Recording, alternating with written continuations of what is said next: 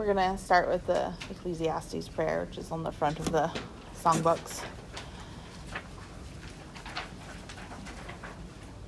Lord, give us life as we seek you and your kingdom with a whole heart, as we attempt to fear you and keep your commandments. Let our life be found in Christ, led by the Holy Spirit as we walk in the arena of God's great mysteries. What gain has the worker from his toil? I have seen the business of God has given to the children of man to be busy with. He has made everything beautiful in its time. Also, he has put eternity into man's heart, yet so that he cannot find out what God has done from the beginning to the end. I perceive that there is nothing better for them than to be joyful, to do good as long as they live. Also, that everyone should eat and drink and take pleasure in all his toil. This is God's gift to man. I perceived what God that whatever God does endures forever. Nothing can be added to it nor taken away from it. God has done it so that people fear before him that which already has been, that which is to be already has been and God seeks what has been driven away. Ecclesiastes 3 9 through 15. I find Ecclesiastes to be similar to a weighted blanket that I pull over my head and hide from the world for a bit. It is a place of comfort. It is an easy place to find comfort in the meaningless apathy of life and float through not caring about what I do or don't do because why bother with anything?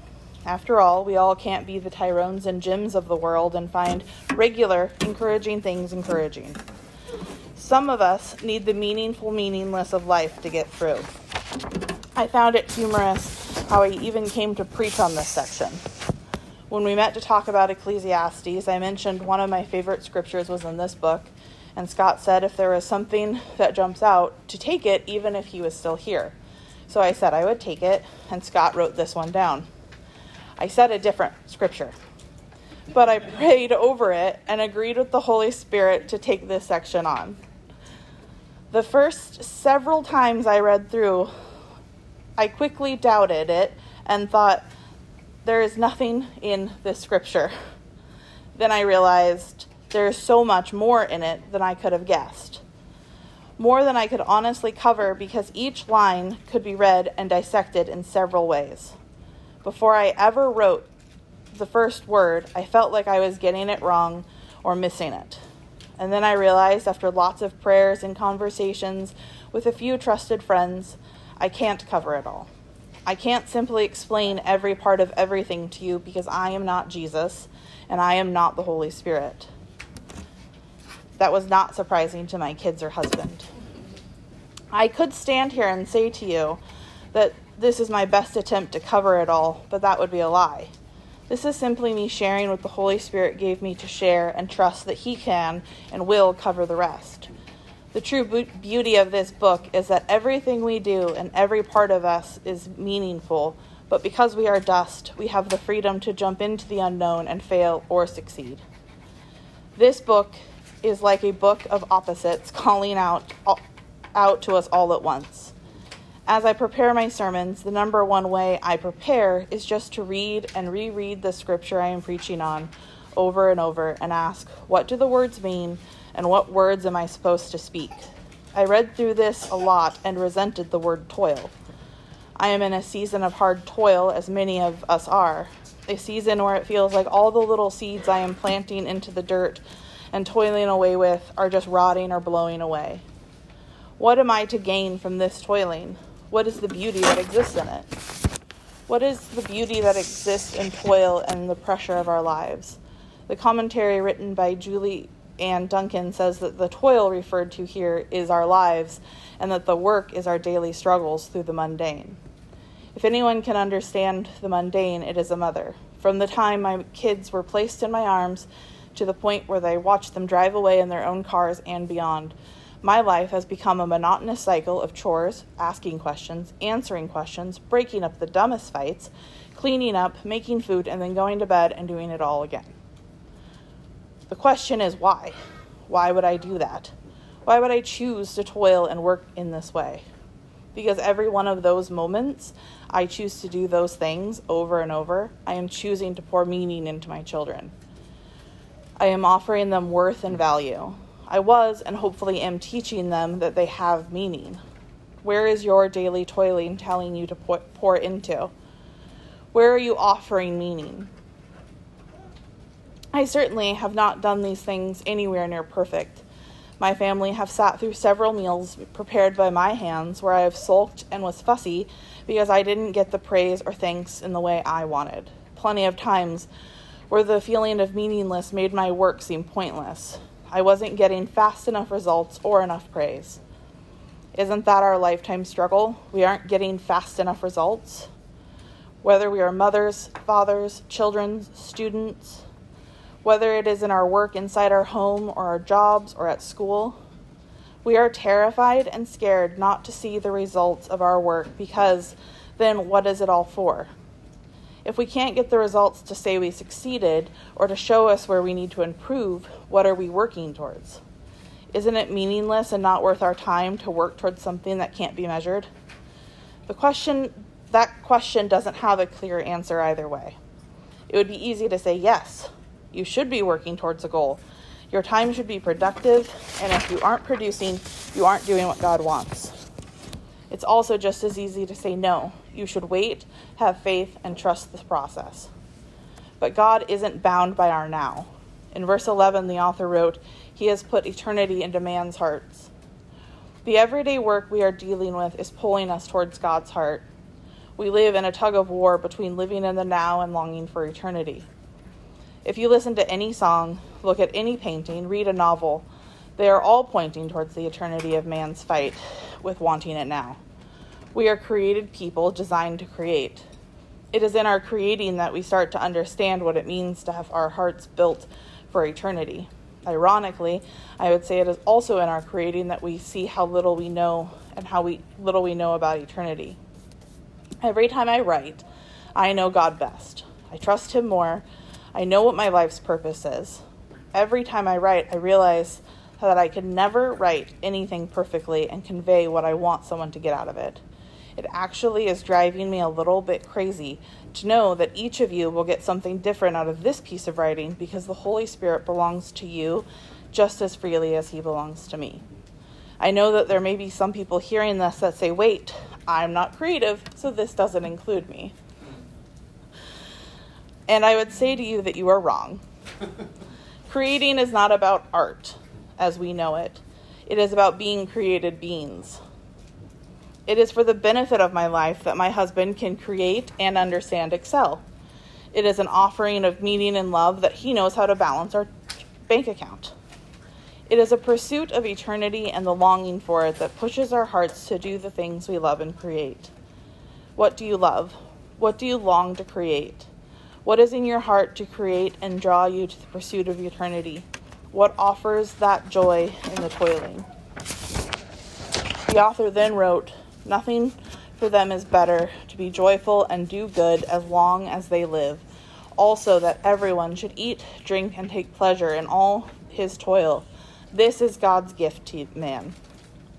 Are we really supposed to thank God for the gift of toil? How are we supposed to find joy in this? Doesn't it feel like giving thanks for someone bringing you vegan brownies or gifting you soap for your birthday? Sure, their hearts were in the right place and they thought about you, but is that really what you wanted? If there is nothing better for us than to be joyful about all this eternity and toil God put in our hearts, I would have hoped that it was all easier. But it is possible that I am wrong about that. It is perhaps a rather immature way to view joy as getting what we want the easiest way possible. All the striving, working, struggling, and overcoming failures and stress make the sweetness of joy more real. All the creating we do creates joy. As I wrote this part on joy, I was watching my son play a baseball game against the team that last time they played lost 22 to 2. I watched the team go into this game assuming they would lose again because no one in our league has come close to beating this team. Everyone told Chaucer's team to take it as they weren't even playing a game against another team, but just practice because everyone knows the other team is going to win. And they lost again last night. But towards the end of the game, they were tied and were a bad call away from actually being ahead. You could feel how excited the boys were at this point, and it wasn't even victory yet. The thing is, is that Chaucer's team believes they will beat this team. They believe and find joy in it. Not perfect joy. There were some grumpy attitudes about the bad calls that cost them runs and outs they needed. They felt disappointed to come so close and not win, but they came farther than any other team have. If you have ever seen a group of boys win ba- a baseball game, you have seen joy. It is pure and whole. Nothing else in the world can matter to a 12 year old boy that wins a baseball game. You don't believe me, you can ask Chaucer about the time his team won the farm tournament in 2019, and he will give you every detail possible. That joy is only built, built, though, because they have faced the losses, because they have toiled against boys that are a literal foot taller and stronger. That's because we are that's what we are doing each day in whatever our work is. We are fit, fighting against the taller, stronger teams, and sometimes we get a win. And the victory is sweet and the pure joy because we know the taste of sorrow. I am not an optimist. I am fine with and I am fine with not being one. I'm not the time, type of person that believes every defeat leads to a victory. Some days I am knocked down and I stay down. I wallow and I long for the abyss of nothing matters. I also 100% fully believe that the next day could be better. I believe that God offers me sweet and complete joyful victories that are mine. My victories don't look like your victories, and yours don't look like mine. If you could list out your joys and your toils, what would your list look like? Maybe you won your baseball game. Maybe you didn't yell at your kids when it was bedtime and they decided to argue over who was allowed to use the bathroom. Maybe you didn't yell at, or sorry, or possibly you remembered to pray every day for someone, or you served your boss and worked well. Possibly you went to school and were kind to someone who needed it. Big or small, we toil each day, and big or small, we are offered joy each day. It is hard to hold on to small joys when the toils feel so hard. The next part of the verse is that we should eat, drink, and take pleasure in all our toil. I think it is because while we are never we will never have all the answers to anything, we will always be offered grace, love, and joy in toils. And all our work moments are going to pop up and be pure joy. We don't always know what those moments are before we live them. Until we live through them and are standing years away from those moments and see the sweetness in them. Watch any video of your kids as toddlers, and you instantly forget what it was like to raise toddlers and only remember the good times and smile and laugh and cry because of the sweetness of the memory.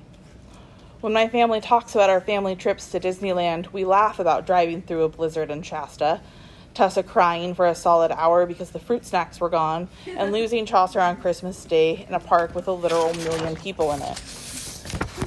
All those hard pieces become family legend, and we retell them to each other, uh, each other over our dinner table and smile. I realize not every hard part becomes traditional joy. I know in this room people have walked through real and true tragedies, things no person should have to walk through so maybe you are asking yourself, Am I really supposed to have joy in the darkest parts? And I would say, Yes, not easily. I don't offer flippant joy, and I never could. But Scripture says that this gift is from God, and God only offers good gifts. He is simply not capable of bad or evil gifts.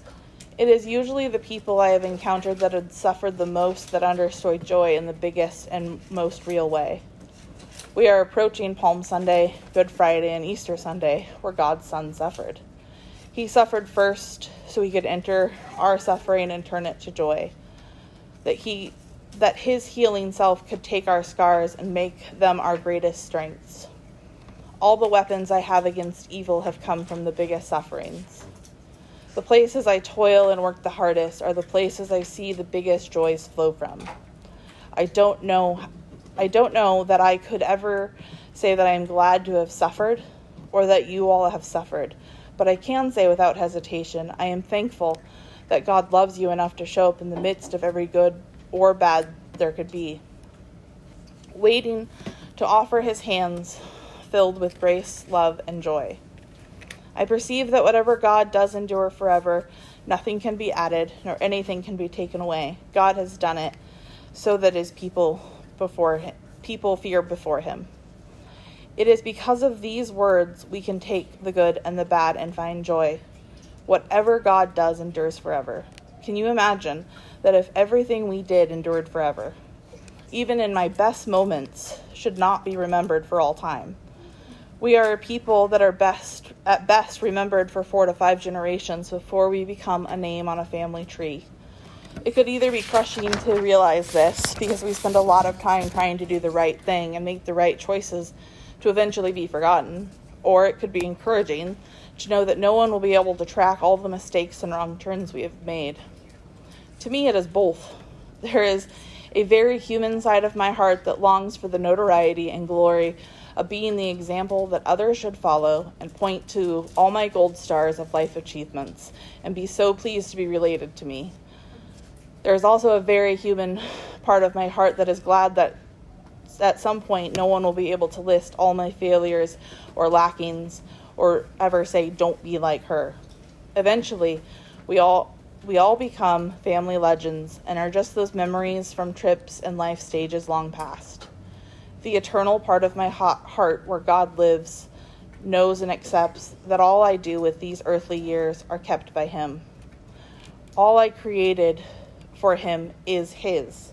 Every word I've ever written, I have written into my soul and onto His hands that hold me. He reminds me that He will be remembered for all time.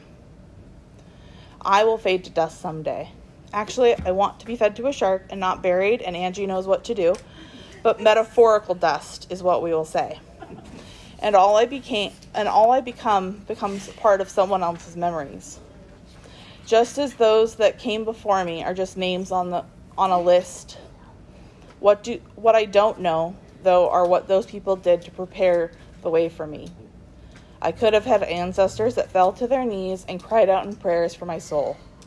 I have fallen to my knees and prayed for generations I will never know. I don't have to know, though, because God heard those prayers. He endures forever, so the hearts He saved before mine and after are what last. Nothing can be added to it nor taken away from it. As rough as growing up was for me and all the pain and sadness, no one was going to snatch me away from God. Because before I knew it, I belonged to Him and I was His, and what His endures forever. It says God has done it so that people fear before him. In this whole section of scripture, what has rung true to me about God is that, like a parent with a heart that loves their children, God loves us. So perhaps the fear here is what you can imagine it looks like when a parent sees their kid in danger or being hurt. No one wants to be the person on the other side of the parent's anger. God, as being a perfect father, has built an entire universe to protect what is his and made it clear that if you mess with that, you will deal with him. Also, like a good parent, he will let us struggle and suffer to learn and grow, but it doesn't mean he leaves us there alone or isn't watching and ready for us. We can take all the toiling and find the joy because he is the comfort we seek. We can fail and succeed at creating because he has already created everything we need. We can step up to bat and face the pitcher that is a foot taller than us and swing because we, whether we hit the ball or the ball hits us, he is waiting to accept and guide us through the next at bat. We can pray, fight, and sacrifice for future generations of our family because knowing they won't know us and we won't know them, we, we know God will know them.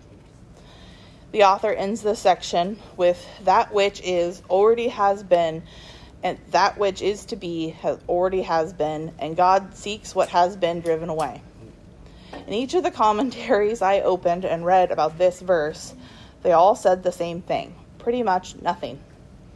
The best two that I could find were maybe it refers to a popular saying we no longer know, or people seeking in vain while God does not. Mostly, though, They said that no one knows why it says this. That it implies a lot about God pursuing, and that we could never really understand what God's pursues or why the why of Him pursuing things. They are probably right. I don't know what this means, and that's okay. I don't need to know exactly what it means. At first glance, it feels weird that this section ends like this, but then I thought about Ecclesiastes as a whole, and as and it, it really fits into this weird nothing really matters, but everything matters place we circle in this book. The hope that exists on these pages is beyond us, and yet always within reach. Really, there isn't a better book for me because, like this book, I'm two opposite sides of one existing thing. It is chaotic. It is as chaotic as it is peaceful, which honestly is what it feels like to me that Scott will be on sabbatical and we will be running the ship. Scott asked me last summer what book I thought we should go with, and I said Ecclesiastes, partially because I like that it's weird, and perhaps in the spirit of everything I just spoke in this sermon, God's all knowing knew that it would fit in the places we are all at. That it would fit the chaos of Scott not being here and the peace that the Holy Spirit doesn't leave because Scott did. The humor of this last piece of Ecclesiastes preached on before Easter isn't a piece that can be tied up, but leaves the question of what's next. I don't know what is next. I know I will humbly and desperately seek prayers as I step into a role of more preaching, a role I never thought I would have. I know each one of us has been has the same Holy Spirit as any pastor. As I try to create what God calls me to create, I'll be pushed beyond and I whatever what I every thought I could do. So I don't know what this last line means, and I don't know what comes next, but God does. He seeks what has been driven away. He is eternal, He is beyond our toil, and even beyond our earthly joy. He offers us gifts and is our best gift.